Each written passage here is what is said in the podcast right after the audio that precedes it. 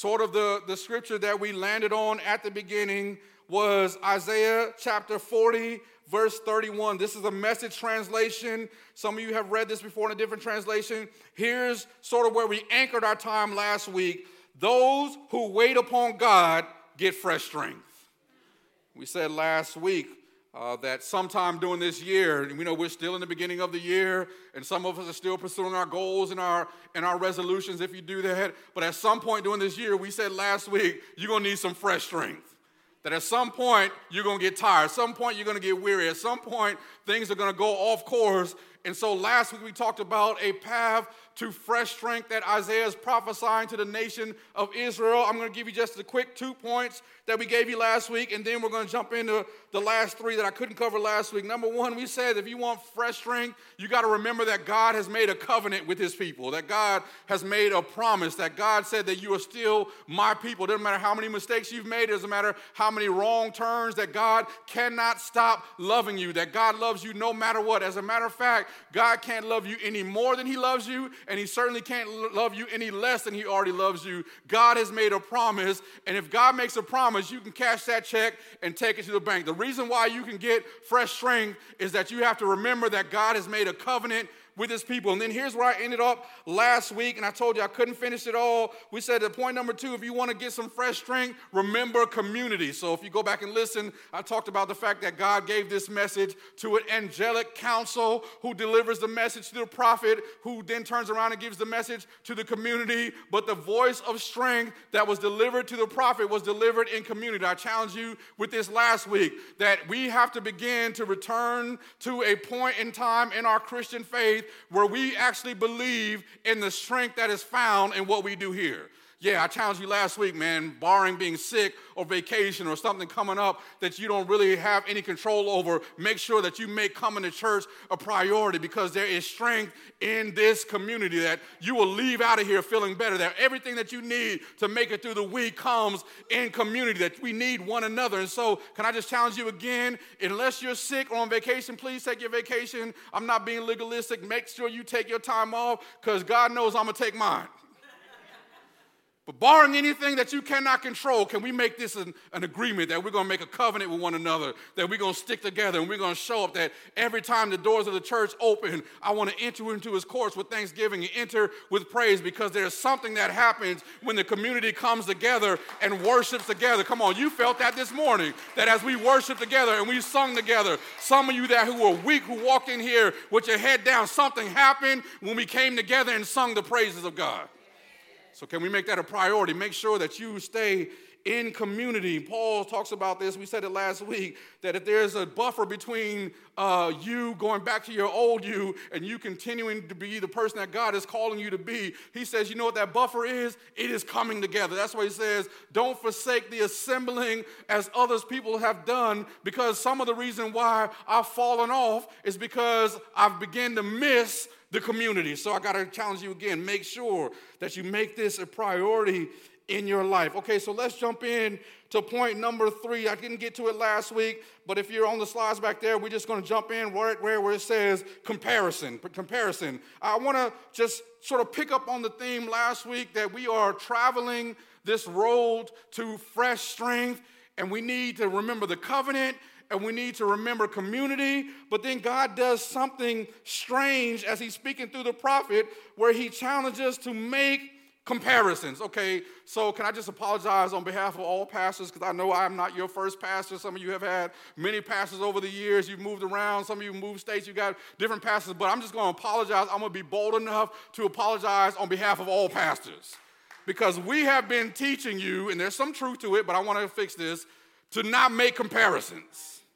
He said, Don't compare yourself. Yeah, you shouldn't compare yourself to other people. So I found it strange that in this text, when Isaiah is prophesying, that he's actually challenging the people to make comparisons. Here's what I learned because we're going to do it anyway. It's sort of our human nature. We, we compare, that's how we measure. Let's be honest. Most of us, we want to know how we're doing, don't we?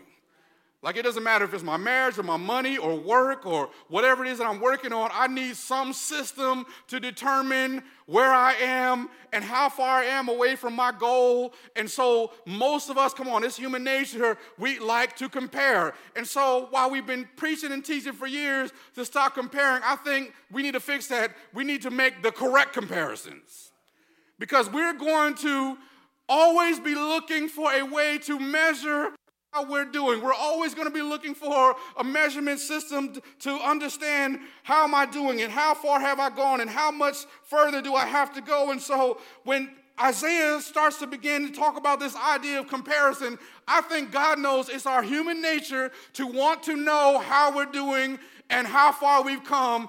And he says, since you're going to make comparisons anyway, this is human nature, I want to teach you how to make the correct comparisons. Okay, some of y'all some of y'all missed it, so let me just give you the two, the two texts because you didn't, you didn't do your homework. You didn't go home and read it like I told you.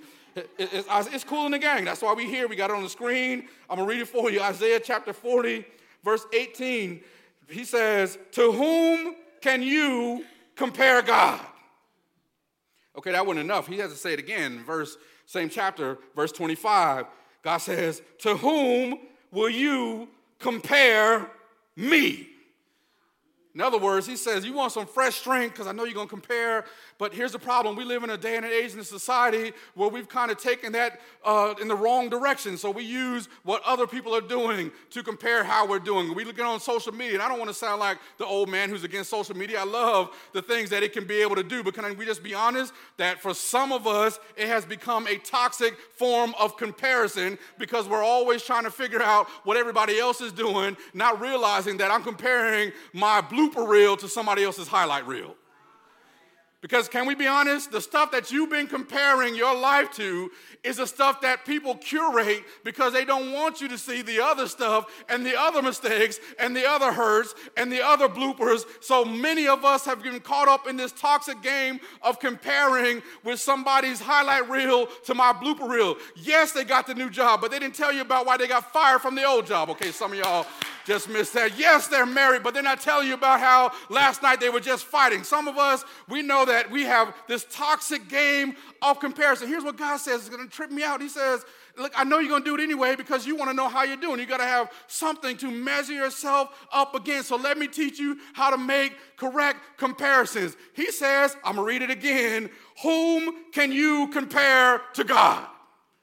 Since you're going to compare, let's, let's compare the right stuff. He says it again, verse 25. To whom will you compare me. If you're going to compare, let's compare the correct stuff. See, when Isaiah is preaching this to the nation of Israel, he's taking a direct shot at the fact that they're in Babylonian captivity, and Babylon was known for having many different gods and many different idols that they worship. And so, one of the things that got Israel in trouble was the fact that at some point, we preached about this a while back, God stopped being enough for them and they found themselves in captivity in Babylon, who had, in order to function, they needed to have several different gods that would control several different areas of their life. And so they had a God of the sun, and a God of the moon, and a God of fertility, and a God of this, and a God of that. And so they had so many different gods. And here's what God is saying through Isaiah but how many of those can stack up to me? Some of y'all just missed that because there's many different things that we have put our trust in that never can compare to the one God who can be the answer for all things. See, the difference between uh, what God was trying to get them to do, monothe- monotheism, one God, and they had polytheism, many gods. What he was trying to explain to them is that anytime you have a faith where you need more than one God, that God and those gods are insufficient. I am, watch this, the all sufficient God, that you only need one source when you come to me. So, since you want to compare, let's compare. How's that working for you? Because what they found themselves doing and what led them down this road to being captive was they found themselves, uh, big Bible word, they found themselves practicing what's called idolatry. Okay, okay. Let, let me explain something to you. Idolatry, watch this, because many of us think, you know, I, I, don't, I don't do that. But can I just explain to you sort of the, the idea behind idolatry? It is the result of being dissatisfied with God's design of things. That whenever God stops being enough, I will find a way to create or recreate God in my own image. And I will create things that I want, watch this, to represent the God that I want to have. So it's more than just statues, watch this. It's about creating a new story about God and consequently creating in those stories new standards. Okay, some of y'all just missed that because don't we live in a day and age now where uh, because we don't like uh, how God designed things, because we don't like how God operates. Come on now, it doesn't have to be everything. There might be one area in my life where I'm just not really feeling that God, and so let me recreate God in my own image. And it's not about having little statues, it's about changing standards. What ends up happening is because at one point in their life, you, you got to read the whole thing. That's why he's telling them to wait on him. We'll get to it in the end. Because at some point in their life, maybe perhaps Israel was waiting on God to do something. Maybe they were waiting on God to perform a miracle. Maybe they were waiting for God to come through on his promise. Anybody here ever had to wait on God for something? And in the midst of you waiting on God for that, you start to try to figure out a better way to come on now. Let's okay, the middle side, y'all being too holy. Let me come down here because y'all feeling me. Anybody in here, just throw your hands up and say, I feel that, Pastor. I have been in positions in my life where God, you taking too long, so I'm gonna come up with a better idea. And can I just tell you that the foundation of idolatry is saying, God, I am dissatisfied with how you determine how to work this out. I am dissatisfied with how you designed this to work out. And so, because I'm dissatisfied, I'm going to recreate you in my own image and I'm going to retell the story and I'm going to change the standard. Okay, some of y'all, uh, you know what I'm talking about because you have had some situations in your life where you've had some standards, and because it was taking too long, you started to lower your Okay, some of y'all know I'm talking about. Can I just talk to my singles in here? All my singles, throw your hand up. Can I just tell you, don't lower your standards just because it's taking God a while to come through on what He says, don't lower your standards because, in effect, what you're doing is you are creating something else. Watch this to distract your attention from God and God's plan onto something else. And before you know it, you will find yourself traveling the same road that Israel traveled, right straight into Babylon.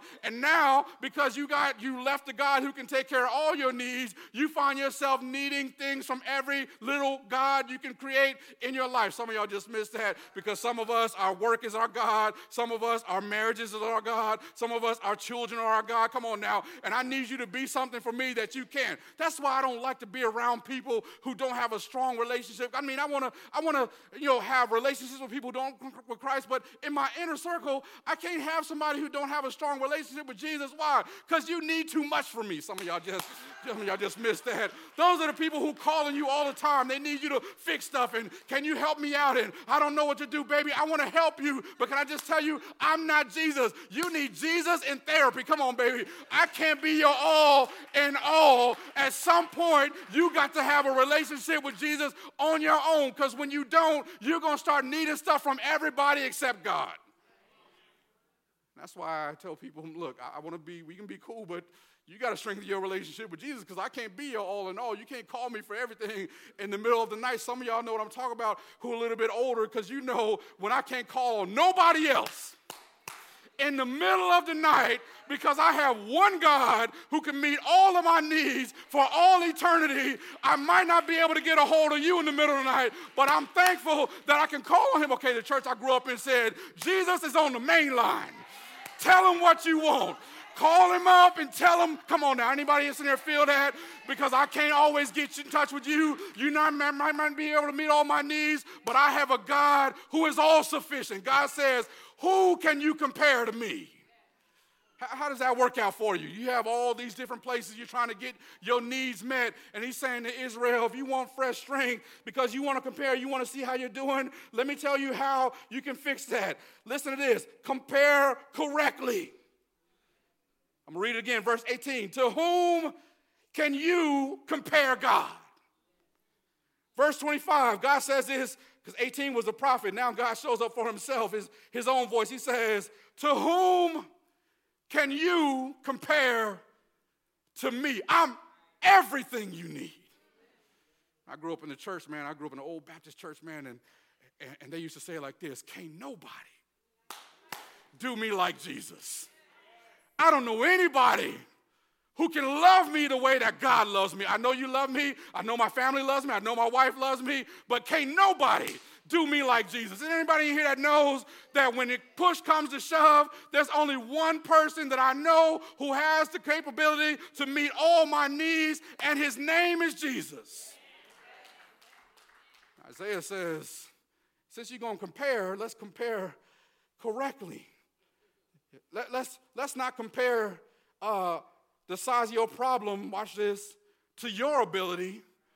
Let's compare the size of your problem to God's ability. See, that's where some of us miss it. The reason why I worry and stress out sometimes is because I'm trying to figure out how I'm going to answer a problem or solve a, a, problem in my own strength. But God says, don't compare your problem to your strength, compare your problem to my strength. Who do you know that is like God? Who do you know that can pick you up and turn you around? Who do you know that can make a way out of no way? Who do you know that can answer a prayer in the middle of the night? Who do you know that can come in in the 11th hour? Who do you know that can suddenly perform a miracle. Who do you know that's like God? He says, don't compare your problem to how strong you are, compare your problem to how big your God is.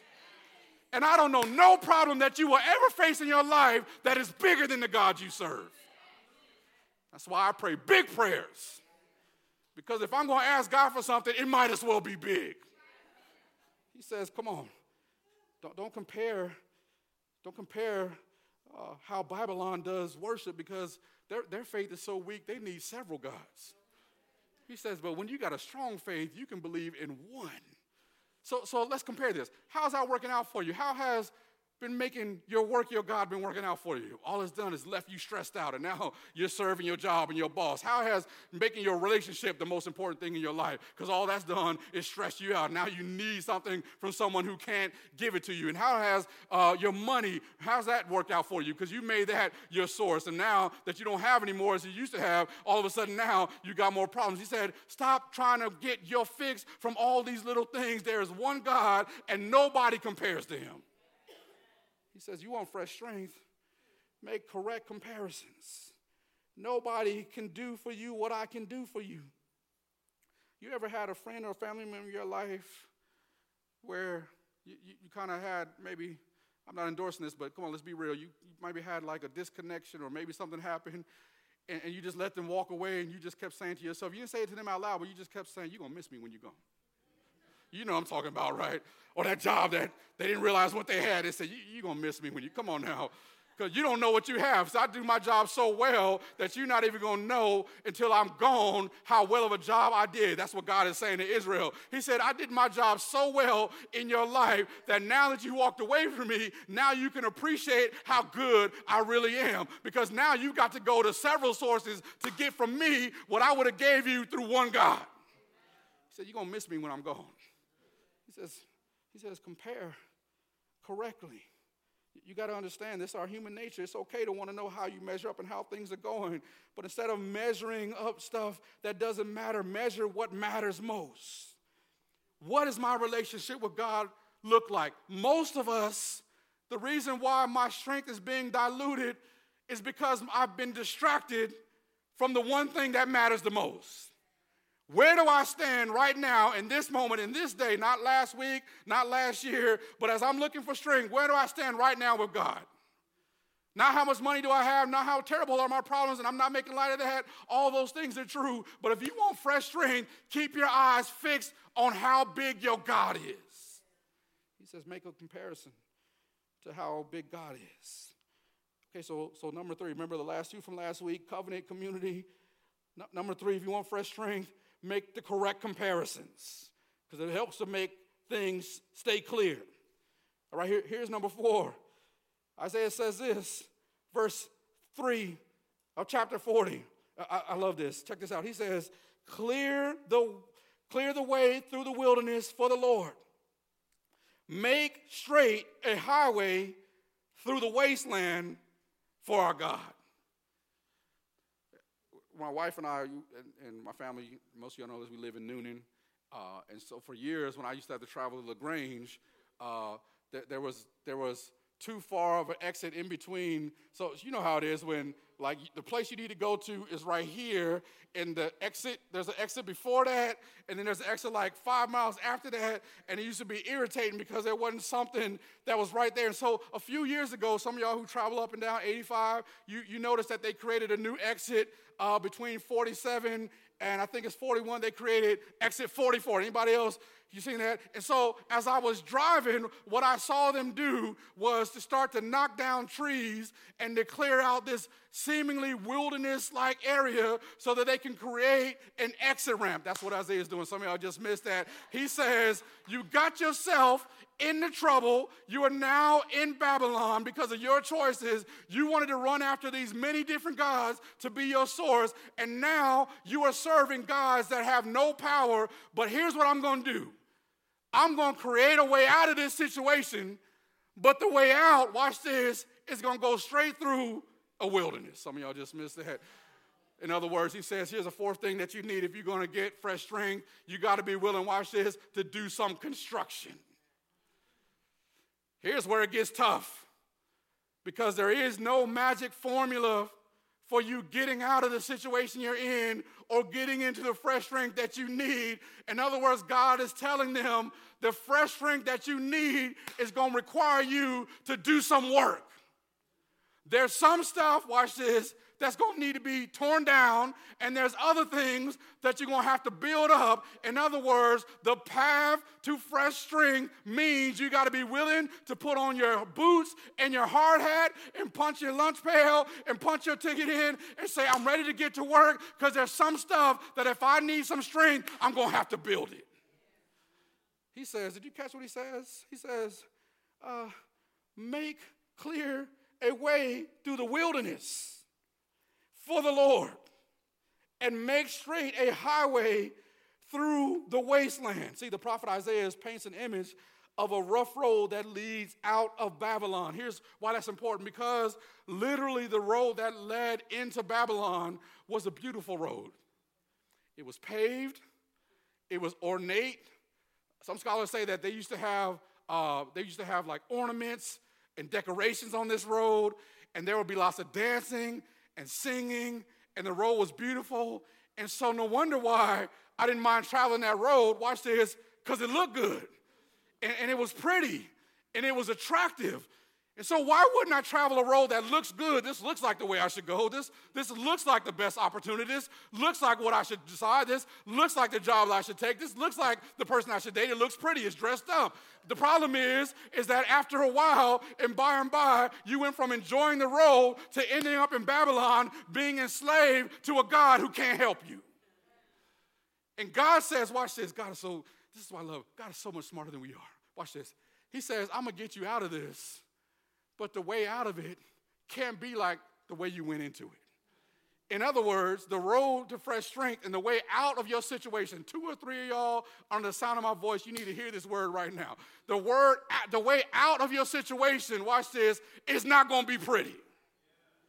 The thing that got you in the situation, watch this, is you follow the path of least resistance. It was pretty, it looked good, she looked good, they smelled good, he was funny. I started dating him, I spent my money on this, the credit card gave me this, and I did all this stuff, and it looked good when I started down that road. And then one day I woke up enslaved to a God who can't help me. God says, I'm gonna get you out, but I'm gonna tell you something, it's gonna be work. And did you catch what he says? The road is gonna be in the middle of a wilderness, and it's gonna go straight through a wasteland. Okay, can I just say this? The path to fresh strength ain't sexy. It's not gonna feel good. It ain't gonna look good. It ain't gonna sound good. All of your five senses are gonna be telling you this is bad.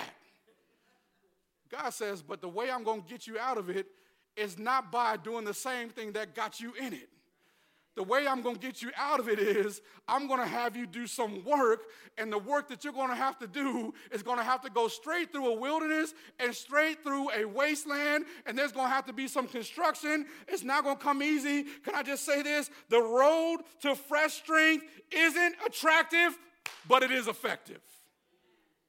Can I just challenge you? Some of us There's some stuff that we need to get ourselves out of, and the whole reason why you haven't gotten out of it yet is because you're waiting for a pretty solution. Can I just tell you, stop waiting for beautiful success.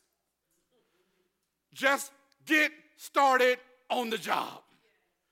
Because all success ain't gonna be pretty, and all strength is not going to be attractive. Come on now, you know this. You've been to the gym before. You don't look beautiful when you work. Like when you're really working out, when you're really sweating and you're really putting in some work. Come on now. That's why I go to a gym that don't got no mirrors in there because I know that in the process of me getting stronger, this going to look ugly. But if I hang on in there, some of y'all just missed that if I just hang on in there, what looks ugly will eventually lead me to the strength I need to be the success that God has called me to be. Some of us got to learn that everything that God calls you to do ain't going to look good. It's not pretty, he says. I'm going I'm going to make you clear a way through the wilderness. And I'm going to make a highway in the middle of a wasteland. Can I just say this? Some of us don't realize that God does his best work in the middle of a wilderness. And I have been avoiding the tough decision. Come on now, some of y'all can get with me. This might be only 10 of y'all in here. I, I may be avoiding the tough decision. I may be avoiding uh, the tough move. I may be avoiding something that I need to do. I may be avoiding that conversation because I know it's not going to go pretty. It's not going to look right. And, and for most of the part, I'm not going to feel it. My five senses, I'm going to be totally against. But he says, Sometimes my best work is done in the middle of a wilderness, and sometimes your best route to success goes straight through a wasteland.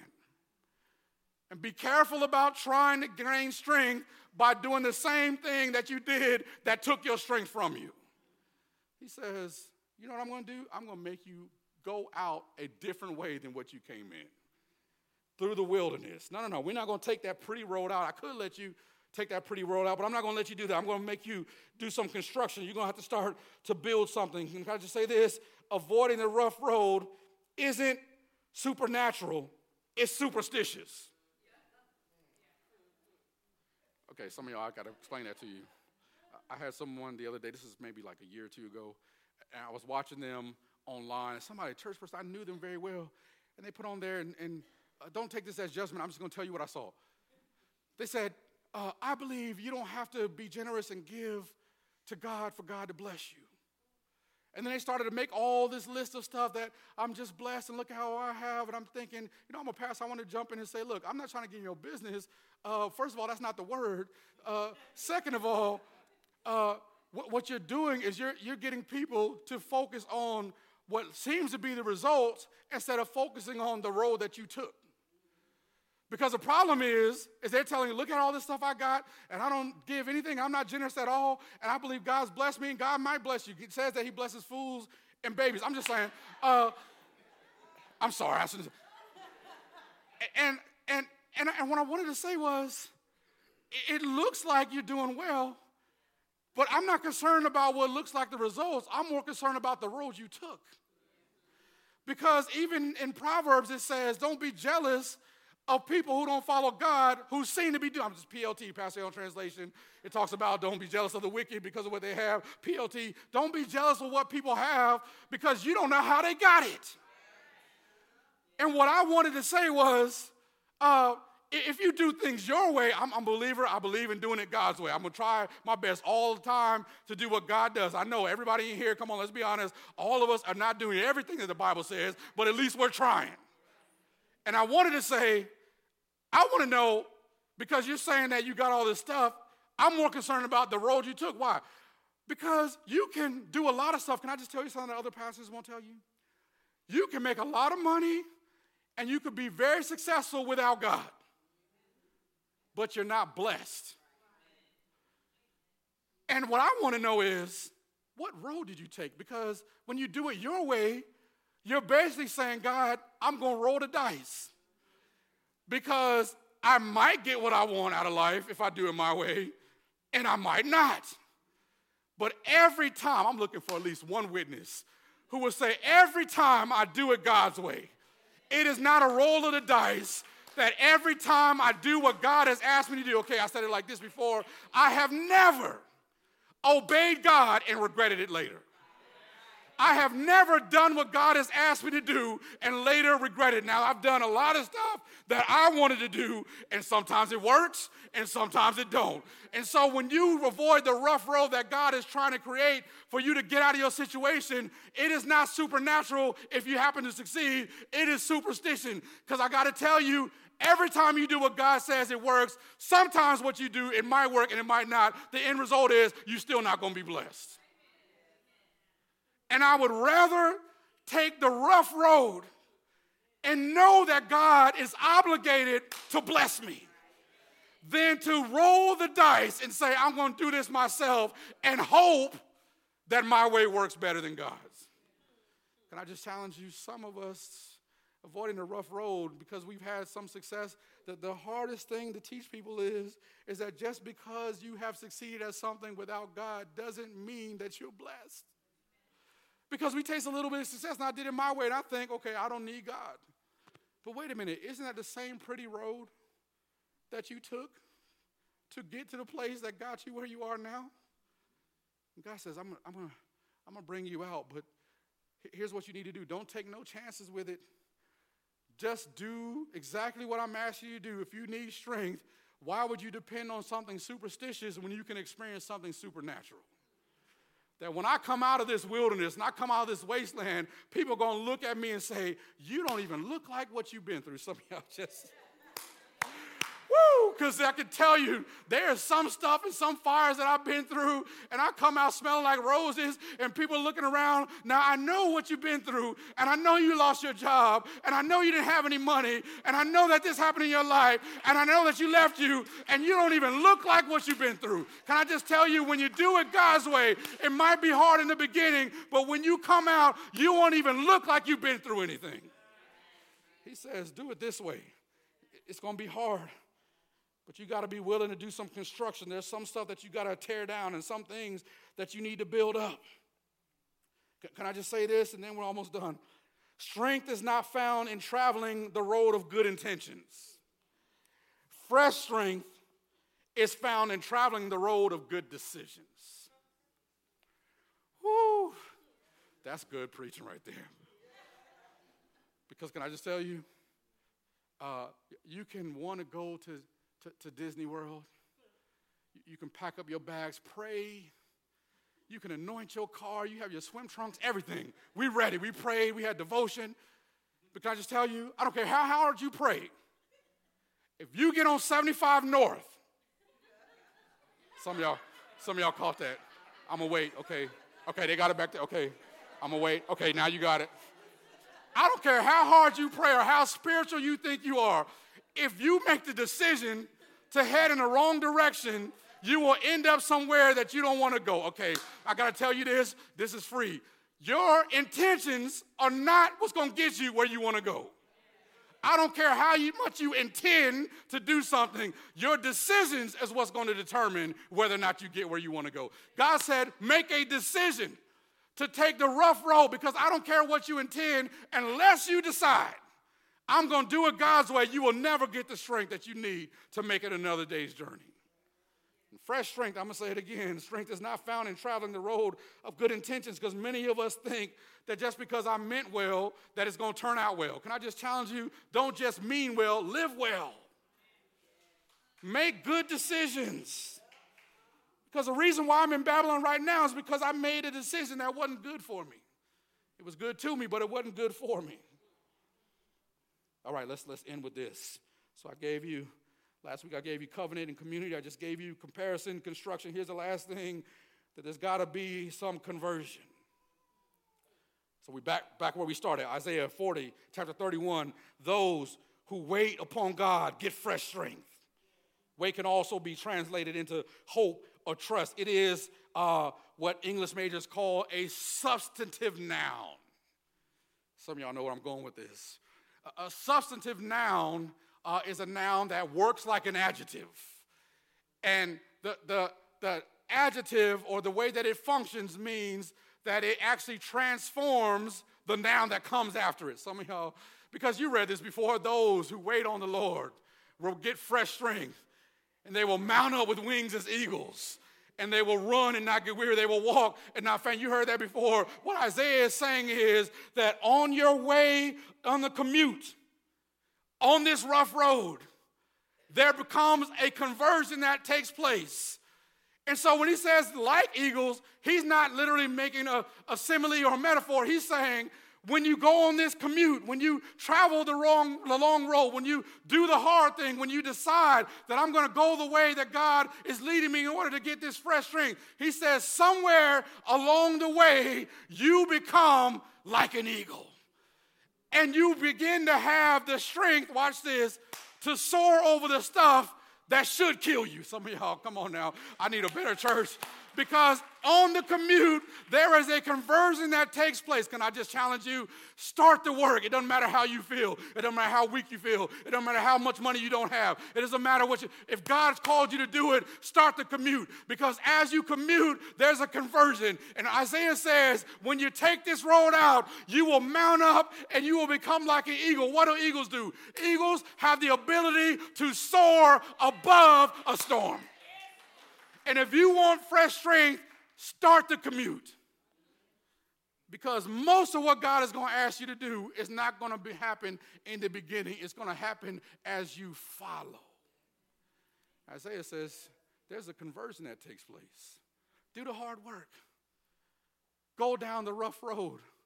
And somewhere along the way, you'll find yourself feeling real eagle like, soaring above your haters, soaring above your problems like, wait a minute, like I feel, I feel my, as I used to say in the old Baptist church, I feel my help coming. Isaiah says, You want fresh strength? Start. Whatever it is that God is calling you to do, start the commute. I know it looks like a wasteland. I know it looks like a wilderness. I know it's going to be hard. It's not as pretty and attractive as the way that got you in it. But I promise you, somewhere along the way, on step three, or step four, or step five, or step 15, I don't know what's going to happen, but Isaiah says somewhere along the way, something's going to transform you. Something's going to happen on the inside of you. And the strength that you need is going to start to exhibit itself in ways that you could never imagine. Do the hard thing Travel the rough road.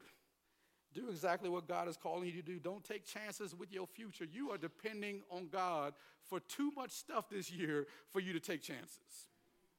You are depending on God for too much stuff not to be praying. Your marriage needs too much. Your finances need too how, how dare I depend on God for that much and still decide to do my own thing? So, can I challenge you? Start the process, whatever that looks like for you. And somewhere along the way, he says you're going to start to turn into an eagle. Let's pray. God, we thank you for this opportunity. God, we thank you for this moment. We thank you for your word. God, we thank you for fresh strength in a new season. So, God, I'm praying for those who are under the sound of my voice who may already be at that point this year that they need some fresh strength. Maybe something has happened. Maybe they're dealing with grief. Maybe they're dealing with loss. Maybe they're dealing with the loss of a job. Maybe they're dealing with relationship or money problems. God, I pray that you would give them the opportunity and the clarity to seek you for fresh strength.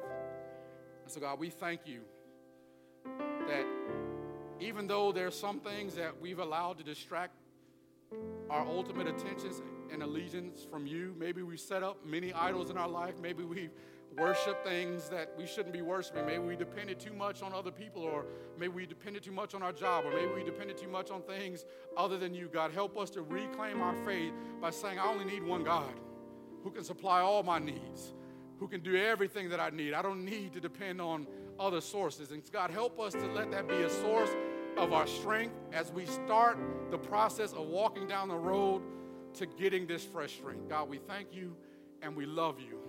And we pray this in Jesus' name. Amen. If this is your uh, first time with us, this is a part of our service where we do two things that are important to us. First thing is we give.